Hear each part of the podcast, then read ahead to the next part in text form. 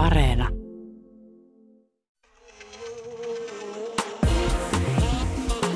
Ylepuhe ja Yle Areena. Naisasiatoimisto Kaartamo et Tapanainen. Pyyt pois pivosta.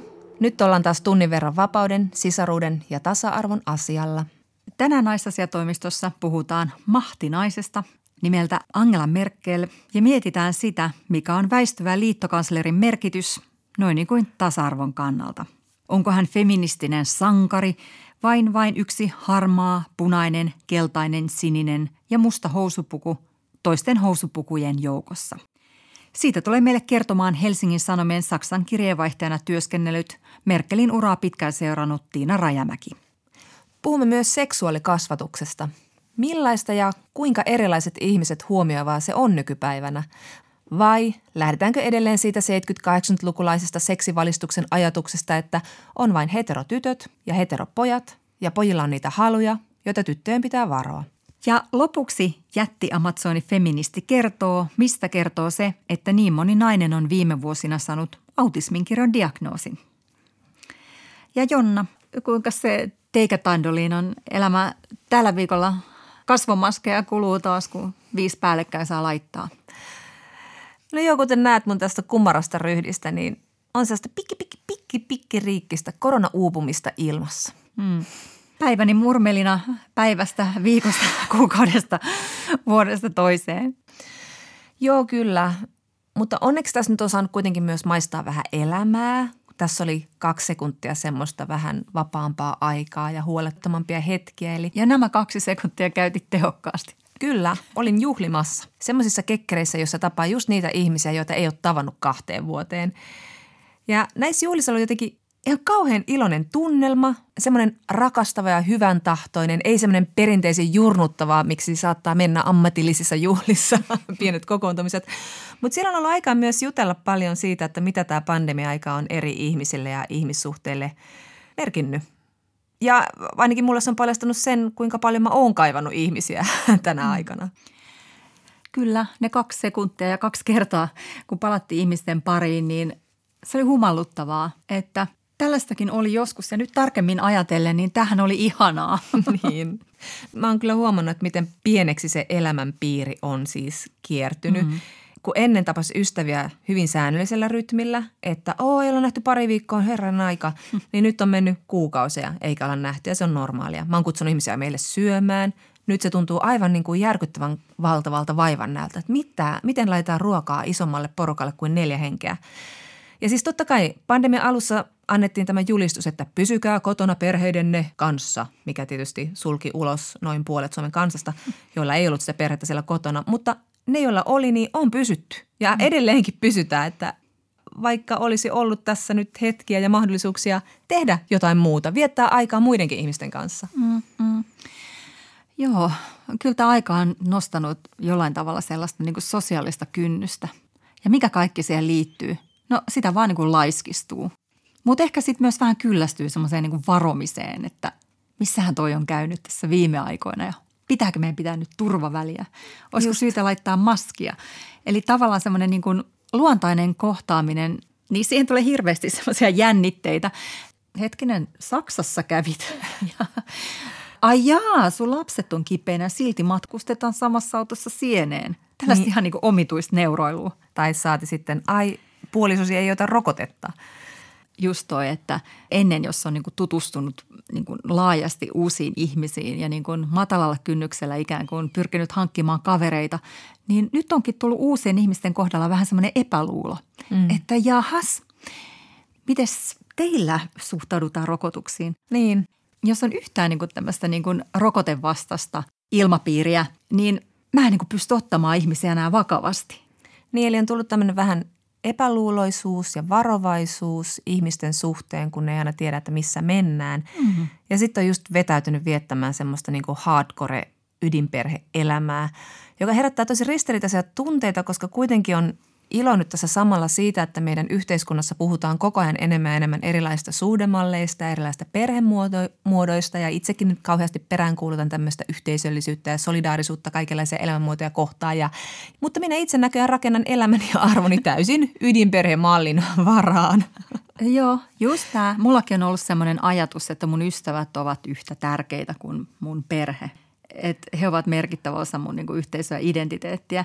Niin kas vain, 50-luvulle olen palannut. No niinpä, ja sitten tässä on kyllä alkanut tulla vähän semmoinen huoli, että jos tämä on kovinkin yleistä, niin onko tässä niin kuin kohta joku tämmöinen uuskonservatismin kulta-aika rakentumassa, että koti, ydinperhe ja isänmaa? Ja nämä vanhat kunnon sukupuoliroolithan näytti palautuvan pandemian myötä, kun etäkoulut alkoi, että havaittiin, että perheissä naiset hoitaa nyt nämä niin sanotusti kotihommat ja opettamishommat ja muut, että se tapahtui kyllä äkkiä. Joo ja kyllä siis on muutenkin löydetty katetta sille, että ihmisten arvot on mennyt konservatiivisempaan suuntaan ja siihen kuuluu just nämä sukupuoliroolit. Mm. Esimerkiksi Australiassa uutisoitiin tämmöisessä The Conversation-lehdessä tämmöisestä tutkimuksesta, että Australiasta kertoo että he ovat alkaneet ylipäätään välittää muista ihmisistä vähemmän. Ja kaikki tämmöiset perinteiset arvot ovat nousseet, perheen tärkeys, oman kulttuuriviitekehyksen tärkeys, uskonnon tärkeys. Ja sitten samalla nämä australialaiset on kertonut, että he eivät enää ole yhtä avoimia muutokselle, eivät halua minkälaisia seikkailuja tai nautinnollista tai jännittävää elämää, vaan niin kuin, just niin kuin pitää yllä semmoista status quota, että ollaan kotona ja kaikki rullaa eteenpäin. Ja, ja tämän jutun mukaan niin tämä voi niin kuin johtaa aika isoinkin tämmöisiin yhteiskunnallisiin muutoksiin. Eli että aletaan vastustaa maahanmuuttoa, ollaan välinpitämättömiä ihmisoikeuksien edistämisestä, ei tehdä vaikka enää vapaaehtoistyötä, mille niin kuin moni yhteiskunta rakentuu. Mm, mm. Kyllähän tämmöistä konservatiivista aaltoa on ollut nähtävillä niin kuin ihan ympäri maailmaa. Jenkkitutkimuksiakin on tehty.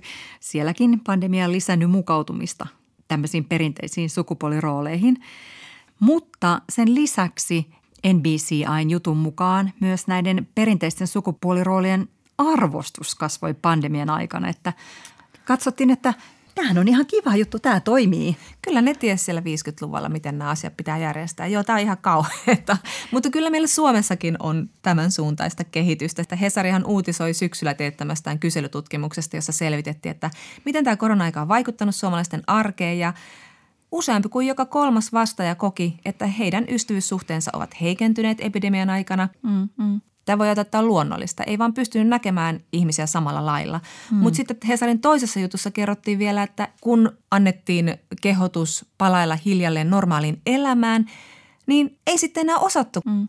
Ja Hesarin jutussa antropologi Mia Halmetuomisaari kommentoikin, että vaikuttaa siltä, että korona-aikana suomalaiset määritteli lähipiirinsä yllättävän konservatiivisesti ja niin kuin riisu kaiken sen, mitä oli jo arjessa rakennettu. Siis just tätä ajatusta, että koti voi olla monessa paikassa, lähipiiri voi kuulua kolme sukupolvea tai muita ihmisiä ja että ystävät on ihan yhtä tärkeitä kuin sukulaiset. Ja sitten tämä pandemia tuli ja ollaankin palattu siihen perhemalliin.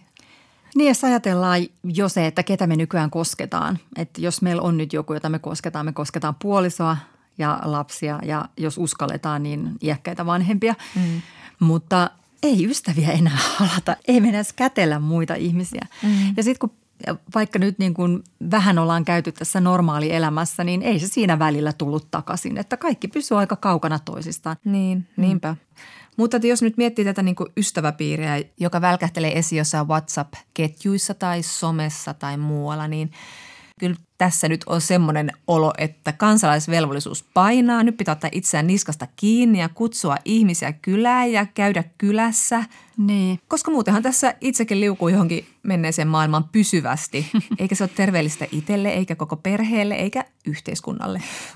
Siinä on feministille taakkaa tapaa ihmisiä jotenkin turvallisesti pandemian aikana tai moderni yhteiskunta luhistuu. Ylepuhe ja Yle Areena. Naisasiatoimisto Kaartamo et Tapanainen. Kas näin. Nyt naisasiatoimistossa puhutaan yhdestä naisesta ja hänen perinnöstään. Saksan väistyvän liittokanslerin Angela Merkelin merkitystä maailmanpolitiikalle ei voi kiistää. Maailman vaikutusvaltaisin nainen on vitsien mukaan saanut saksalaispojat kyselemään, voiko pojastakin tulla liittokansleri – mutta onko se, että Euroopan johtohahmo on ollut 16 vuoden ajan nainen, merkittävää sukupuolten tasa-arvon kannalta? Onko Angela Merkel feministinen esikuva? Sitä kysymme toimittaja Tiina Rajamäeltä, joka on asunut vuosia Saksassa ja toiminut myös Helsingin Sanomien Saksan kirjeenvaihtajana ja on Angela Merkel-fani, tai ainakin olet häntä Tiina seurannut paljon vuosien varrella. Eli Angela Merkel johti Saksaa 16 vuotta – Ja tähän aikaan on mahtunut niin eurokriisi, pakolaiskriisi kuin koronakriisikin. Silti melko tuoreen kyselyn mukaan 75 prosenttia saksalaisista katsoo hänen onnistuneen tehtävässään. Tiina, mikä selittää Merkelin kansansuosiota? No Merkel on varmaan muodostunut Saksassa sellaiseksi hahmoksi, johon voi luottaa ja nojata. Tiedetään, että mitään ihan kamalan yllättävää ei tapahdu, kun Merkel on ollut vallan kahvassa. Ja Merkel alun perin oli hyvin semmoinen niin epätodennäköinen liittokansleri silloin 2005, kun hän siihen hommaan pääsi, mutta, mutta, mutta hän, hän on niin kuin näin pitkän ajan kuluessa tullut jotenkin saksalaisille monien mielestä liiankin itsestäänselvyydeksi. Eli saksalaiset pitävät turvallisuudesta ja mä sanoisin, että se on yksi suurimmista syistä. Tämä on ollut, Muti on ollut turvallinen ratkaisu pitkään. Niin hänellä on tämmöinen lempinimi, Mutti. Joo, Mutihan on, on tulee sanasta mutaa, mutta siis sitä käytetään Itä-Saksan ja entisen Itä-Saksan puolella niin kuin äidistä. Eli häntä on jossain vaiheessa, en tiedä ihan tarkalleen milloin, alettu kutsua kansakunnan äidiksi. Siitäkin huolimatta, että Merkel itsehän on, on tota, hänellä ei ole lapsia. Niin, sen itse asiassa sanoit jo, että oli aika poikkeuksellista, että hän nousi tämmöiseen asemaan ylipäätään. Kerro vähän, miksi se on ollut niin poikkeuksellista, että hän ylipäätään nousi CDU-johtoon parikymmentä vuotta sitten. No hänen oma taustansa on tietenkin erikoinen tällaisen suuren konservatiivisen kristillisdemokraattisen puolueen jäsenenä ja sitten myöhemmin pitkään johdossa. Hän on syntynyt tosiaan DDRn puolella. Isä oli pastori. Merkel on itse ollut niin kuin menestyvä tiedennainen ja tuota, suoraan sanottuna ehkä monien mielestä kristillisdemokraattinen demari, varsinkin tässä niin kuin loppu liittokansleriuransa aikana. Ja jollain tavalla kuitenkin sitten se puolue on ollut hänelle se ainoa oikea valinta. Varmaan siihen on aika pitkälti liittynyt sitten kuitenkin se, se tota noin niin, jonkunlainen kodin tämmöinen kristillinen tausta. Mm. Mm. Mutta tosiaan, että hän perhearvoiltaan ei edusta sitten ehkä ihan tämmöistä niin kuin kaikista oletettavinta hahmoa, että voisi ajatella, että siihen kuuluisi, että on naimisissa monen lapsen äiti tai muuta vastaavaa jossain vielä Saksan tyylisessä maassa ja tällaisessa puolueessa. Ei, hän on oikeastaan aika epätodennäköinen niin kuin, tota noin, niin, hahmo. Siellä kristillisdemokraateissa on paljon, ö, sanotaan, otetaan nyt vaikka Ursula von der Leyen, joka kylläkin on myöskin uranainen, mutta, mutta hänellä on monta lasta ja on tällainen suurperheen menestyvä äiti. Mutta tota, Merkel on raivannut tietään sellaisella niin kuin tiedennaisen tavalla eteenpäin. Hänet hänen politiikkaansa tunnetaan tiukoista tilanteista siitä, että hän antaa muiden puhua siihen asti, että muita, myös huippupoliitikkoja, alkaa ottaa päähän. Hän kerää tietoa. Hän niin kuin tekee sitä semmoista empiiristä tiedonkeruuta niin kauan, että hän voi lopulta itse kutoa siitä jonkunlaisen ratkaisumallin tai kompromissiesityksen. Näin hän on tehnyt Putinin ja Ukrainan johtajien kanssa. Näin hän on tehnyt niin kuin tuolla monissa EU-pöydissä silloin, varsinkin kun oli, oli, oli eurokriisi.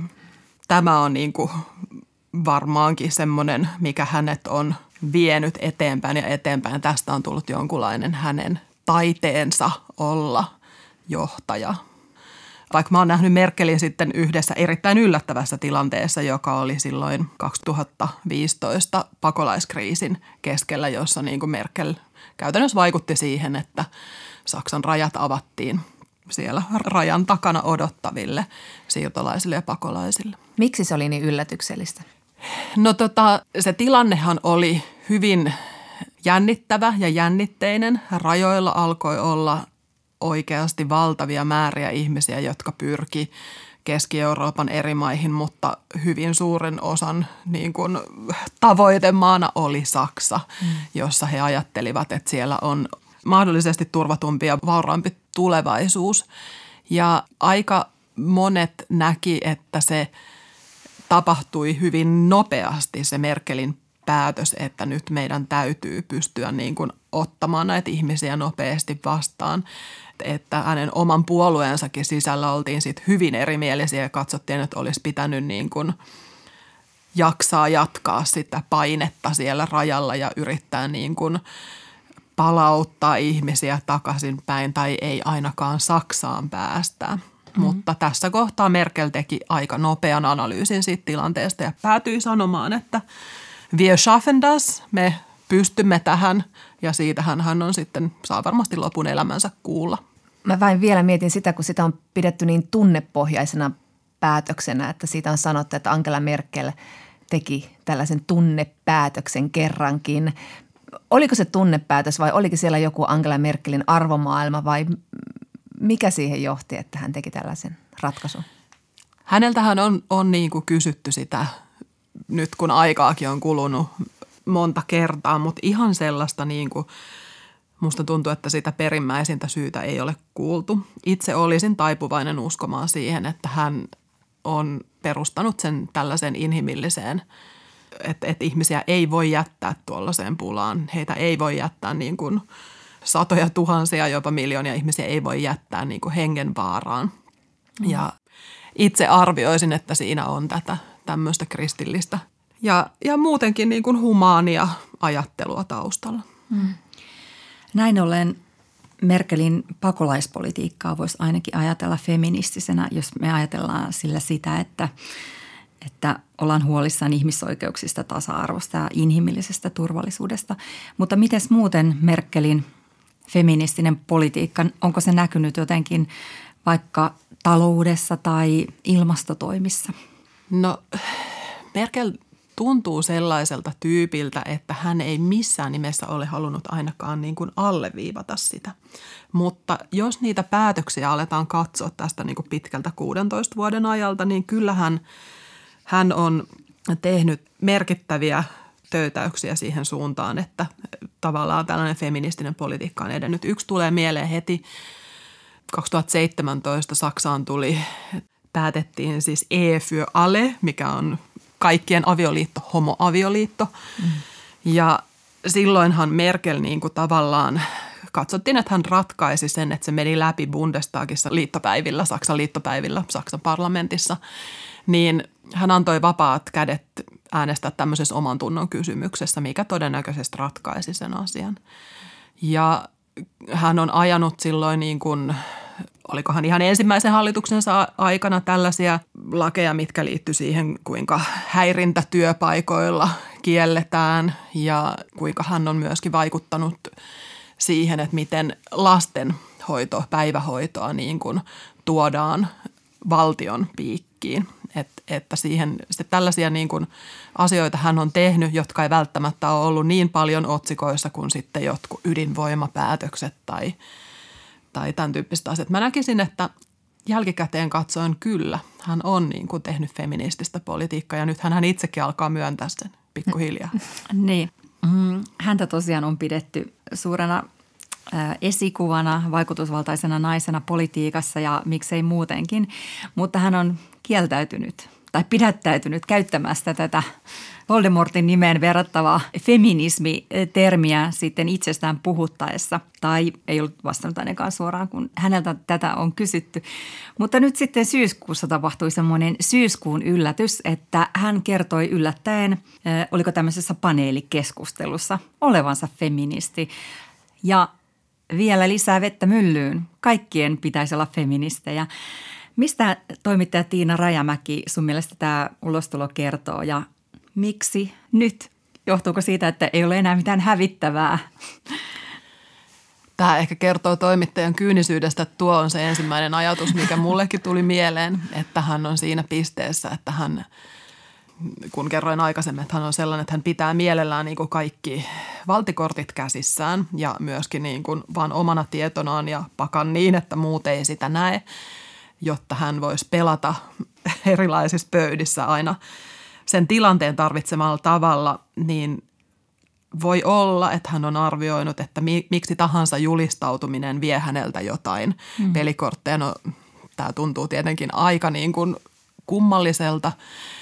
Feministi tota noin, niin luulisi, että se voisi itse asiassa tuoda asioita, mutta, mutta, mutta tota, silti mä luulen, että vähän tähän tämä on liittynyt ja sitten nyt hän on tässä tavallaan viime metreillä päättänyt, että voi lyödä vähän lisää vettä myllyyn, kertoa itsestään enemmän ja myöskin ehkä mahdollisesti sitten vaikuttaa muihin ihmisiin Saksassa, että, että tota näistä termeistä ja titteleistä ja mitä edustamme, minkälaista ajatusmaailmaa voitaisiin puhua avoimemmin. Mm, mm. Kuten moni on sanonut, niin toki hänen pelkkä olemassaolonsa on merkinnyt paljon, että siellä – valtavissa huippukokouskuvissa on niiden harmaa- ja mustapukuisten miesten joukossa yksi harmaapukuinen nainen. Mutta että kyllä sitten, vaikka moni oli kauhean innostunut tästä, että nyt Angela Merkel on tullut feminismikaapista, niin sitten jotkut feministit kritisoivat sitä myöskin, että tämä oli vähän niin kuin märkä rätti, että liian vähän liian myöhään ja että Angela Merkel olisi voinut pitää ovea auki enemmän niin kuin muille naisille ja, ja kammeta heitä mukaan politiikkaan myös niin kuin oman puolueensa sisälle – ja onhan siellä aika hitaasti muuttunut myös se kulttuuri siitä kotirouvakulttuurista, josta me Saksa tunnetaan, että, että palkkaero on valtava ja osin johtuu just siitä, että naiset tekee niin paljon osa-aikatöitä, koska se on verotuksellisesti edullista, eikö totta? Onko tätä keskustelua käyty? Joo, kyllä se on aivan, aivan totta. Mä, mun täytyy vähän kertoa sen jälkeen, kun olin kirjanvaihtajana, niin olin sitten Bayerissa myöskin kotirouvana hetken itse – ja siinä sitten niin kuin tapasin muita ehkä aitoja bayerilaisia kotirouvia ja mä järkytyin. Mä todella järkytyin siitä, että he totesivat, että he ei voi palata siihen omaan työhön, joka heillä on, koska heillä on lapsi, koska se lapsi ei ikinä tule saamaan Bayerissa sellaista päivähoitopaikkaa, jossa lapsi voisi olla koko työpäivän ajan. Ja näitä niin kuin asioita ihan varmasti sekä Merkel että muut poliitikot on edistäneet aivan liian vähän. Että mä näkisin samalla tavalla, että Saksan yksi niin kuin isoista, jopa niin kuin kehityksen jarruista on se, että, että naiset ei pääse, pysty työskentelemään niin täyspainoisesti kuin vaikka me täällä. Ja myöskin ilmapiiri työpaikoilla saattaa olla hyvin erikoinen, että esimerkiksi yksi suomalainen kollega oli eräässä suuressa saksalaisessa sanomalehdessä ja siellä oli hyvin suurelta osin miestoimittajia, jotka sitten niin kuin ihmetteli sitä, että aa, että ai käyttäkö te kummatkin kaupassa? Ja tämä tapahtui sentään Berliinissä, mikä on aika avomielinen ja tasa-arvoinen paikka, mutta ihan varmasti on niin, että tämä on myöskin niin kuin kritiikin paikka mm. Merkeliä kohtaan. Mm, kyllä. Ihan varmasti.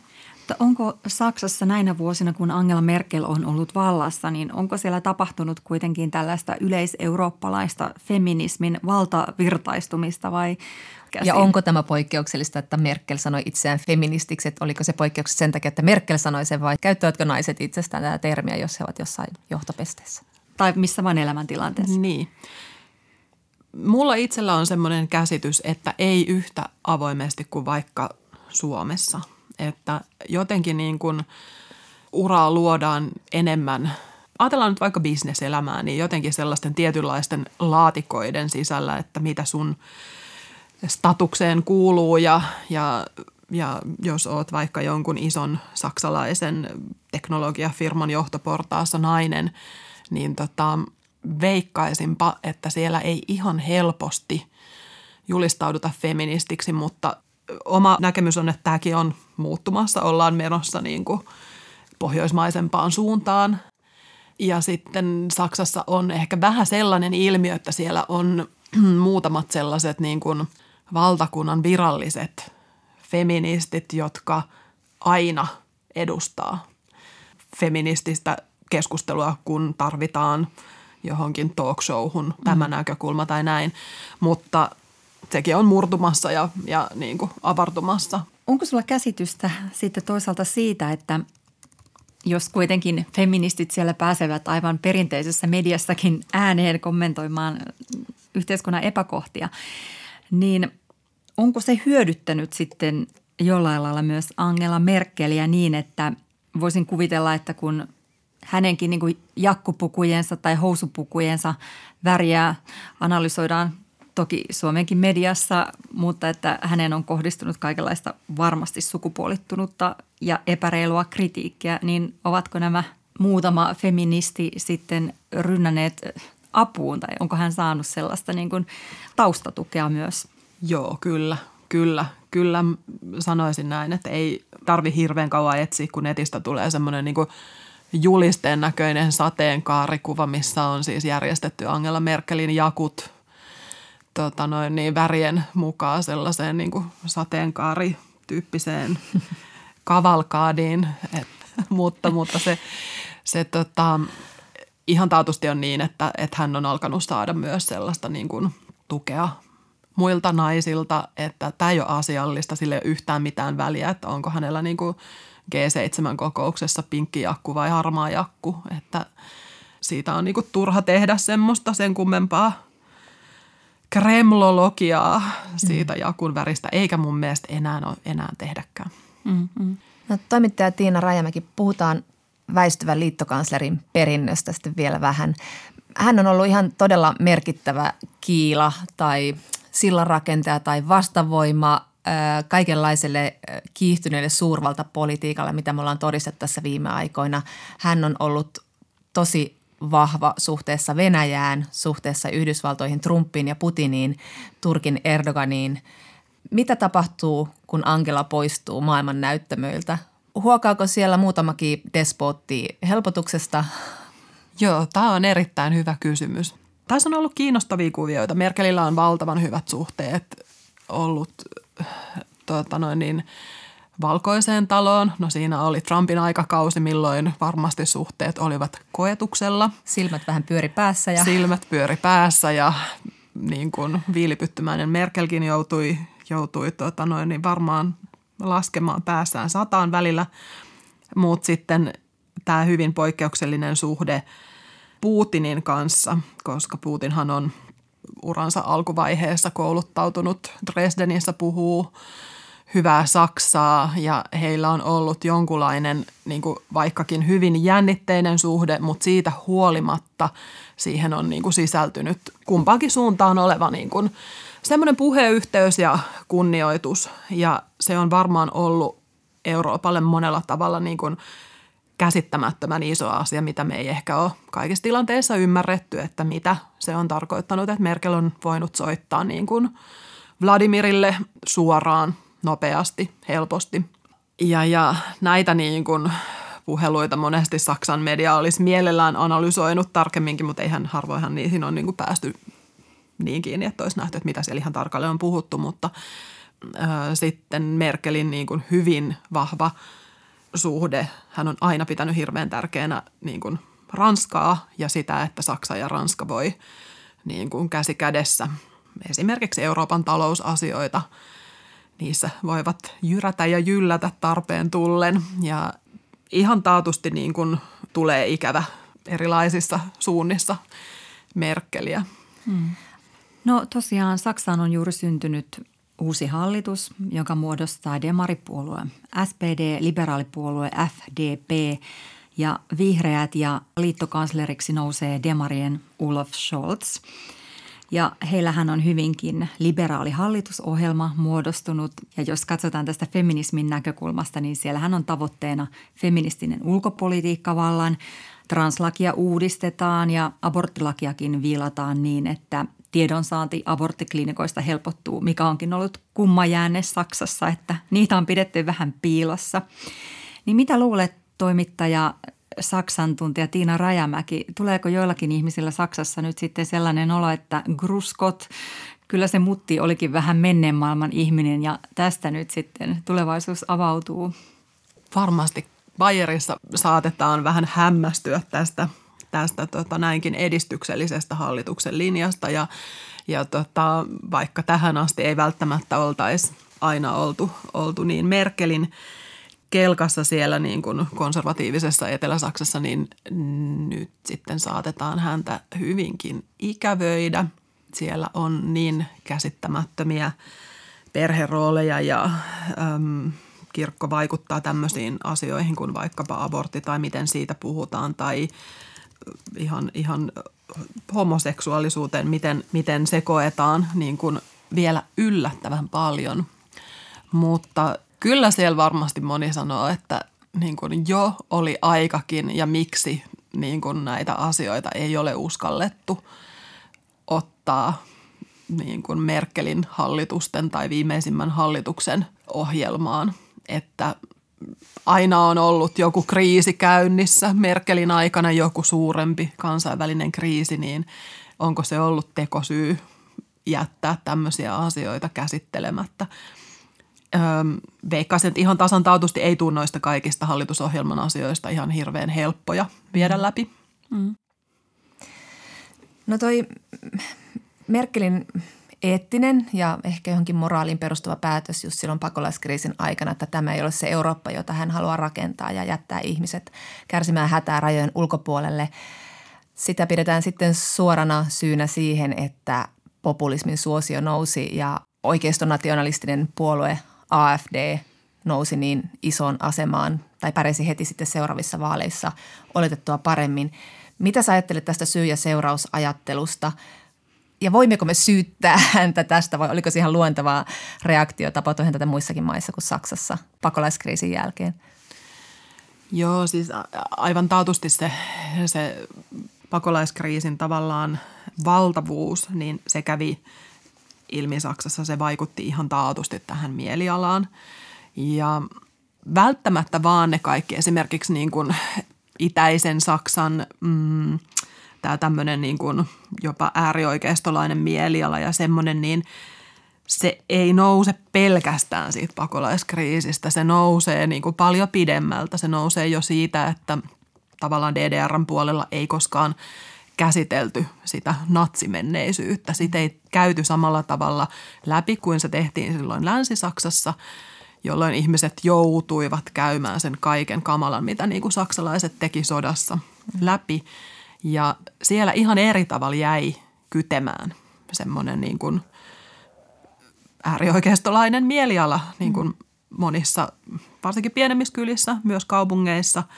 Ja siinä mielessä sitten niin kuin tällaiset asiat, sytykkeet, kuten niin kuin ulkomaalaisten siirtolaisten tulo, niin tota, on saaneet tavallaan ihmiset silleen pois semmoisesta niin kuin omasta turvallisuuden tunteestaan ja tästä on paljolti kyse, mä luulen. Hmm. Tiina Rajamäki, mitä sä luulet, millaiset eläkepäivät Merkeliä odottaa? Nykyykö hän siellä taustalla jotain vallannaroja vai irrottautuuko hän kokonaan tästä skenestä? Onko hän saanut jo tarpeeksi? Ei hän kyllä yhtään aio irrottautua. Tätä tutkiskelin juuri siis. Hän saa tämmöisen altkanslerin byroon, eli siis vanhan kanslerin oman toimiston. Ja ö, nyt Merkel on jo hakenut tai palkkaamassa yhdeksän henkilöä sinne, jotka on tarkasti jo nimetty, mitä he tekevät. Ja yhdeksän työntekijää. Joo, tässä on Merkel onnistunut tavallaan niin, että, että siellä on olemassa päätös, että vanha kansleri saisi viiden hengen toimiston käyttöönsä, mutta – ilmeisesti kuitenkin tästä Merkelin toimistosta on onnistuttu tekemään se päätös ennen kuin tämä laki on jotenkin tullut voimaan tai että se koskee uusia vanhoja kanslereita ja Merkel on jo tavallaan nyt se vanha kansleri, niin, tota noin, niin hän saa tällaisen niin kuin aika merkittävän kokoisen toimiston. Ja tota, sen idea on se, että, että vanha kansleri voisi käyttää kaikkia tietotaitoaan ja, ja tota noin, niin sitten ottaa myöskin päivän poliittisiin asioihin kantaa. Tämä tuntuu aika jännittävältä, mutta, mutta näin on. Eli todennäköisesti tullaan kuulemaan ehkä jotain vähän rohkeampiakin puheita joissakin kansainvälisillä foorumeilla ja näyttää siltä, että hän on hyvin motivoitunut jatkamaan vaikuttamista mitä rohkea tällä hetkellä hänelle tarkoittaa. Onko se F-sana vai jotain muuta? Sehän voisi olla myös F-sana ja sitten se voisi olla kaikkea sitä, mitä, mitä tota noin, niin ei tarvitse viedä sen Merkelin myllyn läpi. Eli tuo on tuota mieltä, tuo on tuota mieltä, tuo on tuota mieltä, tämä on maailmanpoliittinen tilanne nyt. Öm, että hänellä on ehkä mahdollisuus irrottautua niistä niin kuin pelimerkeistä vähän enemmän ja visioida – musta olisi ainakin kiinnostavaa, jos hän uskaltautuisi visioimaan, miltä näyttää Saksassa feministinen tulevaisuus viiden vuoden päästä. Hmm. Tätä jäämme odottamaan. Ylepuhe ja Yle Areena. Naisasiatoimisto Kaartamo et Tapanainen. Ja sitten naisasiatoimistossa puhutaan siitä, siitä itsestään ja siitä, miten siitä puhutaan lapsille ja nuorille. Eli siis seksistä, seksuaalisuudesta – kukista ja mehiläisistä, ketuista ja koloista, vaakamamboilusta, saksimisesta, kakkos- ja kolmospesistä, peiton heiluttelusta, hanurin soittamisesta. Näin. Seksillä riittää monia hassuja kiertoilmauksia, koska onhan se seksi aika hassua toimintaa. Ja myös ilmeisen noloa toimintaa, koska siitä on vaikea puhua ihan suoraan. Kyllä. Ja sehän vaikuttanee suoraan siihen, miten me osaamme aiheesta kertoa niille, jotka asiallista, neutraalia tietoa aiheesta tarvitsevat eli lapsille ja nuorille. Mm. Kyllähän tämmöinen tietämättömyys ja häpeä, se koskee meitä, 70-luvulla syntyneitä, mutta ennen kaikkea myös tämmöisiä vanhempia sukupolvia, joiden aikoina ehkä tämmöinen seksuaalinen halu ja nautinto on varattu vain miehille. Ei ole tarvinnut edes sanoa sitä heteroetuliitettä siihen, koska ei ole ollut mitään muita kuin heteroita. Ja jolloin sitten taas naisen osa on ollut lisääntyä tämän toiminnan tuloksena. Ja sitten tästä normista poikkeavia asioita tai ihmisiä ei ollut olemassakaan. Saati sitten, että olisi tunnistettu minkäänlaista niin kuin seksuaalista häirintää tai painostusta tai suostumuksen puutetta. No, ajat ovat muuttuneet vai ovatko ne? Koska kyllä tässä nyt vaikkapa meillä just 70-luvulla syntyneillä on paljonkin oppimista. Silloin kun me olimme nuoria, niin seksuaalikasvatus koulussa – hetkinen, en muista sitä. Muistan kyllä huumevalistuksen ja väkivaltavalistuksen, että ei saa lyödä koulukaverin päätä siihen juomakupiin. Ja... Eikä saa syödä huumeita. Näin, mutta hetkinen, en muista mitään seksivalistusta. Mä muistan jonkun semmoisen piinallisen tunnin, että käytiin läpi millaisia muutoksia pojan ja tytön kehossa tapahtuu murrosia myötä. Ja sitten huh, asia oli käsitelty ja ulos välitunnille pakkaseen. Olisiko tämä ollut kuule ihmisen biologiaa sitten joskus viidennellä luokalla? Saattoi olla että itse asiassa siinä puhuttiin vaan sukuelimistä ja sukusoluista, miten vauva saa alkunsa. Mm. Joo, mä epäilen myös vähän näin, koska varsinaista seksuaalikasvatusta niin ei ole jäänyt mieleen tai sitten se on ollut niin häpeällistä, että olen lintsannut. Se on niin järkyttävää, että se on painunut johonkin ydinluuhun, josta ei sitä halua kaivaa esiin. Oman seksuaalikasvatuksen sain luultavasti jostain Regina lehden erottisista novelleista, mitkä olikin sitten ihan silleen kiinnostavia seksuaalikasvatuksen kannalta, koska siellä oli esimerkiksi tämmöisiä niin kuin ufo-olentoja, joilla oli paljon lonkeroita ja ne työnsivät niitä lonkeroita erilaisiin paikkoihin. Ai tällaistakö se on? Tällaistakö se on? Ja koulussa puhuttiin vain tästä heteropojan halusta, jota pitää varoa. Koska siis sitähän se oli. Jos kotona jatkuu jonkinlainen seksuaalikasvatus, niin silloinhan se oli aina sitä, että sai kuulla, että olepa varovainen. Ja sitten ei tiennyt, että mitä tässä nyt pitää varoa, niitä ufo-olentoja vai? Että aika vahvalla osaamisella mentiin. Mm, niin, kyllä. Ja siis ylipäätään, että tytön piti kantaa myös vastuu niin kuin miesten haluista. Ja mainensa puolesta niin kuin erityisesti. Kyllä. Ja ylipäätään kukaan ei koskaan puhunut, että siihen voisi liittyä tytölläkin jotain nautintoa, mm. iloa. Että lie down and think of Finland tyylisellä asenteella mentiin. Mm. No jos mennään tämmöiseen ihanen maailmaan, jossa me emme siis eläneet, niin mistä kaikesta Jonna pitäisi puhua, kun me puhumme seksistä ja seksuaalisuudesta? No sehän on aika valtava paketti kaikkea. Pitäisi puhua kehosta ja kehon rajoista ja sitten niistä tunteista tietenkin, ihmissuhteista ja ylipäätään sukupuolesta ja omasta seksuaalisesta identiteetistä ja seksuaalista suuntautumisesta ja sitten niiden suuntautumisten moninaisuudesta ja Tietenkin pitää puhua myös ehkäisystä, pitää puhua seksitaudeista, mutta myös itsemääräämisoikeudesta ja seksuaalisesta häirinnästä ja väkivallasta. Mm, mm. Ja niin kuin siitä ilosta, että miten seksi on tosi monelle ihmiselle suuri voimavara, mutta toisaalta miten se ei taas sitten kiinnosta joitakin ihmistä yhtään. Mm. ja sitten moni on niin kuin tältä väliltä. Mm. Mutta tota, jos meidän aikana ei osattu, niin joko näistä asioista osataan puhua vaikkapa kouluissa tai kotona tai terveydenhuollossa? No tota, kun mä sain lapsen, niin huomasin jo tämmöisessä perhekerhossa tämmöisen julisteen vessan seinällä, kuinka kuvaavaa, missä oli tämmöinen niin juliste lapsen seksuaalikehityksestä. Että kyllä me ollaan ymmärretty se, että niin kuin jo pieni lapsi on seksuaalinen olento, hän saa mielihyvää koskettamalla itseään. Ja kyllähän nyt jo päiväkodissa ja jo pikkukakkosessa opetetaan nimenomaan tätä niin kuin omien rajojen tuntemista, mitkä on omia alueita, uikkarialue, että siihen ei kukaan saa koskea. Eli kyllä niin kuin ainakin näyttää siltä, että jo pikkulapsille opetetaan niin kuin vaivihkaa tällaisia asioita, jotka seksuaalisuuteen liittyy.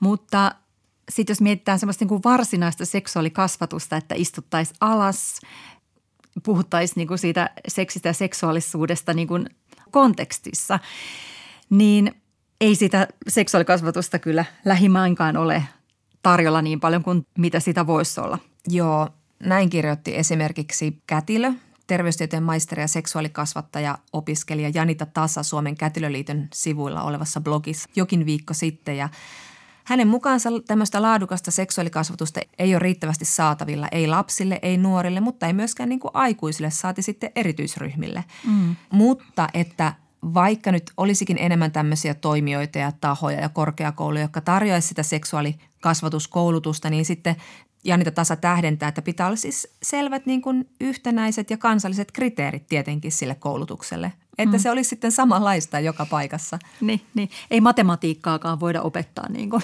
kauhean monella eri tavalla. Niinpä. Meillä sitten jaetaan näin ja teillä plussataan noin. Mutta siis silti nyt toivon, että seksuaalikasvatus on ihan eri kantimissa kuin meidän aikoinamme. Ja kun nyt yksi, kaksi itse asiassa muistelen, niin oma seksuaalikasvatus alkoi varmaan jollain semmoisella, että päiväkodissa hyvin nuorena lapsena kädet pois peiton alta ja häpeämään. niin, tällä ohjalla meillä on menty eteenpäin elämässä. Aika moni sukupolvi. Mutta siis joo, on se vähän erilaista jos nyt vaikka katsoo ihan mitä opetushallitus sanoo, että millaista se pitää olla. Eli se alkaa siellä seiskaluokalla ja sitten siellä puhutaan just niin kuin, tai ainakin pitäisi puhua useamman oppitunnin verran, olisiko niitä nyt jopa 21 tuntia. Ja aiheena pitäisi tosiaan olla vaikkapa arvot ja ihmissuhteet ja sukuelimet ja ekat kerrat ja ehkäisy ja just kaikki nämä, mitä siihen liittyy, raskaus, seksitaudit – mutta myös siis vuorovaikutustaidot ja sitten se, että mikä on niin kuin painostamista tai väkivaltaa ja miten sen kaiken tunnistaa. Hmm, hmm. Mutta että kyllä näissä, niin kun, kun luin näitä ohjeita, niin kyllä siellä kaikenlaisissa sanavalinnoissa tuli ilmi semmoinen tietynlainen olettamus, sanoisiko heteronormi, että esimerkiksi viimeisellä tunnilla keskustellaan seksistä ja seksuaalisuudesta vastakkaisen sukupuolen näkökulmasta.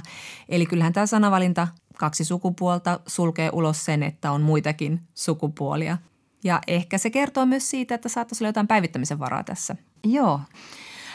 Tästä aiheesta kirjoitti viime keväänä seksuaalioikeuksiin keskittynyt lehti nimeltä Hurma. Ja sen artikkelissa Emmi Rantanen, joka on tutkinut siis seksuaalikasvatusta Kandin työssään, kirjoitti, että seksuaalikasvatus on meillä riittämätöntä jo sen takia, että se on nimenomaan niin heteronormatiivista – Rantanen siis Kandin työssään tutki yläkoulun ja lukion terveystiedon oppikirjoja ja niissä normina on aina valkoinen, tervekehoinen, siis heteronuori niin tekstin kuin sitten kuvituksenkin osalta. Niin ja sitten tässä Rantanen myös kirjoittaa, että sukupuolen moninaisuus on semmoinen pikkuinen faktalaatikko siellä. Vähän miten me ollaan totuttu, että miten naisten osuus ja teot esitetään historian kirjoissa. Että on tämä historia, jota miehet teki ja sitten täällä on tämä pikkukappale. Niin meillä oli tämä muuten tämä Helvi Sipilä yhtenä päivänä tuolla eduskunnassa. Ja sitten myös, että se mikä meidän kasvatusta on leimannut, eli tämä tämmöinen teiniraskauksien pelko, niin myös se ohjaa edelleen aika paljon tämmöistä keskustelua nuorten seksuaalisuudesta. Että no oppikirjat on Rantasen mukaan hyvin lisääntymiskeskeisiä, eli ei senkään takia huomioida mitään muita seksin harrastamistapoja kuin penis, vagina, yhdyntä, joka käydään sitten siis naisia siis miehen kesken. Ja koko se seksiakti esitetään mahdollisimman normatiivisella esileikistä yhdyntää oletuksella. Ja siis tällä asennemaailmalla on sitten seurauksensa niin heteroseksuaalille kuin homoseksuaalillekin. Se, että ajatellaan, että seksi on sitä yhdenlaista penisvagina yhdyntää, tarkoittaa sitä, että ei opasteta ihmisiä suojautumaan vaikkapa seksitaudelta silloin, kun se seksi onkin jotain muuta. Mm. Koska siis myös heterot voivat harrastaa kaikenlaista muutakin. Rantanen ottaa esimerkiksi kohdunkaulan syövän sekä pään ja kaulan alueen syöpien yleistymisen alle 40-vuotiailla. Ja tämä johtuu siis papilloomaviruksen leviämisen kasvusta juuri siksi, että meillä on niin puutteellinen osaaminen siitä, että miten suojaudutaan silloin, kun käytetään semmoisia seksitekniikkoja, jotka ei ole sitä lähetyssaarnaa ja jyystöä. Ja nimenomaan papilloomavirus tarttuu suuseksissä. Niin, mutta silti suuseksi, mutta myös esimerkiksi analiseksi, niin ne mainitaan näissä yhteyksissä yleensä ehkä korkeintaan esileikkinä, ei niinkään mitenkään yhtenä kokonaisvaltaisena seksin harrastamisen tapana. Niin, ja tässä tullaan taas siihen, että kuka panee ja ketä, koska vaikka suuseksissä muistutellaan siitä kondomin käytöstä, niin oletuksenahan on se, että penis on aina siinä suuseksin kohteena, eikä sitten opeteta, miten vulvaa tai vaginaa suulla stimuloidessa voidaan suojautua. Et jos haluaa tällaista tietoa, niin sitä ei kyllä sitten tiettävästi vielä koulusta saa, vaan sitten on jäänyt erilaisten järjestöjen kontille tämmöiset sateenkaarevammat oppaat. Esimerkiksi Pirkanmaan Seta ja Sinuiksi palvelu on tehnyt vaginaalisten suojaseksioppaan. Ja jos on kysymyksessä kahden miehen välisestä seksistä, niin sitä ei nähdä samalla lailla ehkä kauniina kuin semmoista romanttista heteroseksiä. Somevaikuttaja Joonas Pesonen sanoi hiljattain Hesarissa, että homoseksiin liitetään edelleen erityisen paljon likaisuuden mielikuvia, eikä mitään kaunista tai tunteikasta – niin, ja sitten tunteiden ja romantiikan ohella sivutetaan se, niin kuin se ilo ja nautinto, niin sitten sivutetaan myös se, niin kuin, että mikä on sitten taas turvallista miesten välistä seksuaalista kanssakäymistä. Sekin mm. jää seksuaalikasvatuksessa helposti sivuun. Ja sitten tällainen häpeähän omasta seksuaalisuudestaan voi altistaa hyväksikäytölle.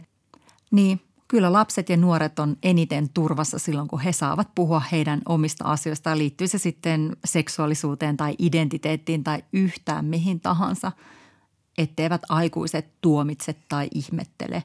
Ja niin kauan kuin meillä on tämmöistä tabuajattelua, niin lapset eivät ole turvassa, mm. jos heidän täytyy piilotella näitä asioita siinä mm. pelossa, että heidät kotona vaikka häpäistään tai moititaan. Mm. Ja seksuaalikasvatusta Kandin työssään tutkinut Emmi Rantanen summaa tässä Hurmalehdessä sitten niin, että – edelleen tämä nykyinen seksuaalikasvatus tukee ja uusintaa tällaista heteronormatiivista järjestystä. Ja jos sitä heteronormatiivisuutta purettaisiin, niin sitten me tehtäisiin niin kuin yhteiskunnasta paljon kaikki ihmisryhmät huomioivampi ja sitten myös samalla tuettaisiin paremmin niin kuin ihan kaikkien seksuaaliterveyttä. Mm. Ja sitten kun aikuisia ja kasvattajia ohjaa nuorten seksuaalikasvatuksen suhteen – ehkä tällainen raskauden, seksitautien ja hyväksikäytetyksi tulemisen tietenkin sinänsä validi pelko, niin kuitenkin sitten siihen keskittyminen voi tehdä seksistä pelottavaa, eikä se sinänsä auta määrittelemään paremmin vaikka omia rajoja.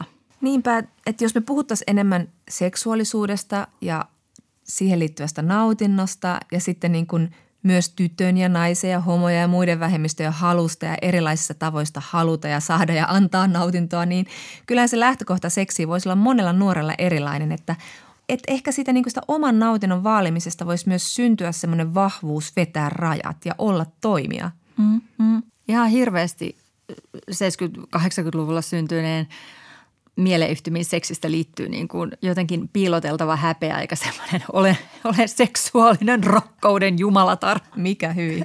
Hävettää. Miksi sä puhut sen? Mä tiedän. Mutta olisi ihana olla sellainen, mutta ei voi, kun on seksuaalikasvatettu päin helvettiä. Joo, joo, mutta kyllähän se on ihan totta, että eihän me aikuiset olla kauhean niin kuin sinun ja oman seksuaalisuutemme kanssa. Mm. Ja tuntuu, että tarvetta olisi, että ihmiset sais keskustella, että mitä kaikkea se seksuaalisuus on, siis ihan niin kuin aikuiset. Mm. Puhutaan seksistä ja puhutaan ilon kautta ja puhutaan nautinnon kautta, eikä vain just aina joidenkin traumojen kautta, mikä usein tulee esiin, kun puhutaan vaikkapa naisten tai nuorten tai vähemmistöjen seksuaalista kokemuksista. Mm.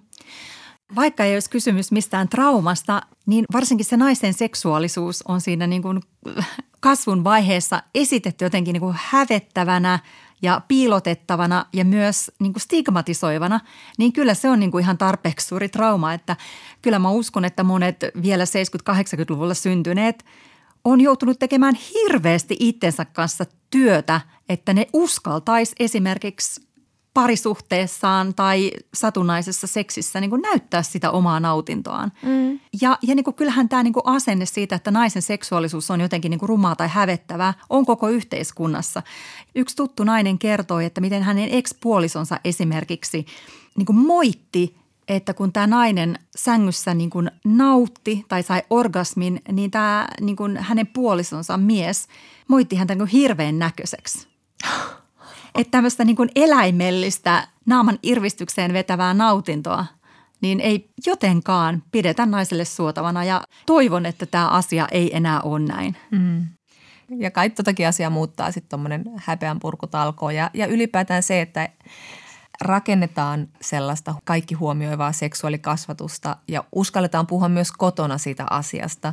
Ja just toi ilo ja nautinto, että senkin voi ottaa tosiaan mukaan siihen lapsille puhumiseen. Tästä muuten sanoi esiintymistaiteilija Juuso Kekkonen meidän perhelehden haastattelussa pari vuotta sitten. Mutta että kaikkein tärkeintä on Kekkosen mielestä, että kaikki vanhemmat välittää sitä viestiä, että lapsi hyväksytään sellaisena kuin tämä on. Mm. Ja että vaikka vanhemmat olisikin heteroja, niin sitten pitää puhua myös niin kuin ihmisen seksuaalisuuden moninaisuudesta ja kertoa vaikka, jos on itsellä ollut tunteita vaikkapa saman sukupuolen edustajan tai puhua homoseksuaaleista ystävistä tai sukulaisista tai identiteeteistä ilman, että kiertelee tai kaartelee ihan vaan niin kuin neutraalisti. Ja sitten tällainen niin kuin monimuotoisempi, moninaisempi seksuaalikasvatus siellä kotona on ihan mahdollista. Se tapahtuu hyvin niin kuin pienillä elkeillä. Lukemalla esimerkiksi lapselle kirjallisuutta, jossa esitetään perheet muinakin kuin perusheteroperheinä. Näitähän on nykyään jo paljon enemmän. Mm.